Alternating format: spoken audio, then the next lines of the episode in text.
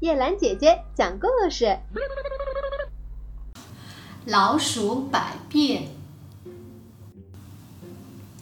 丛林中有一只小老鼠灰哥，整日里闷闷不乐。它自感形象不佳，本领又小，生活在社会的最底层，看人家猫多神气呀！苦恼的小老鼠灰哥来到山神面前，再三哀求给予帮助，把它变成一只猫。山神爷爷终于被缠不过，答应了他的要求。于是，小老鼠变成了一只神气的猫。没高兴几天，又有了新的问题。原来猫怕狗呀，它又去求山神，把自己变成一只狗。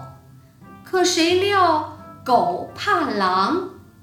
于是他又跑去请求变成狼，如此这般一路请求，一路变化，小老鼠灰哥终于变成了森林之王大象。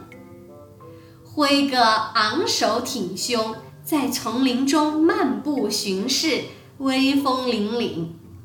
动物们见了他，都低头哈腰，恭恭敬敬。